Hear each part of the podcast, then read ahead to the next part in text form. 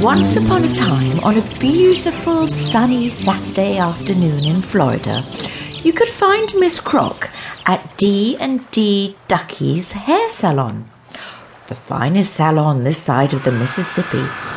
The Duckies specialized in waves and wigs, which they weaved out of the silkiest grass from the banks of the canal.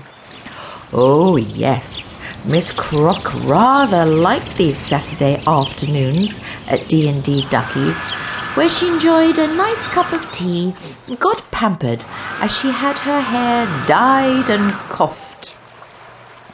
In fact, it was so popular that on a very busy Saturday afternoon you could spot all the little froggies and fishies and birdies lined up along the murky fungus ridden canal, having their fins combed, feathers brushed, and their little fat froggy legs plumped and painted.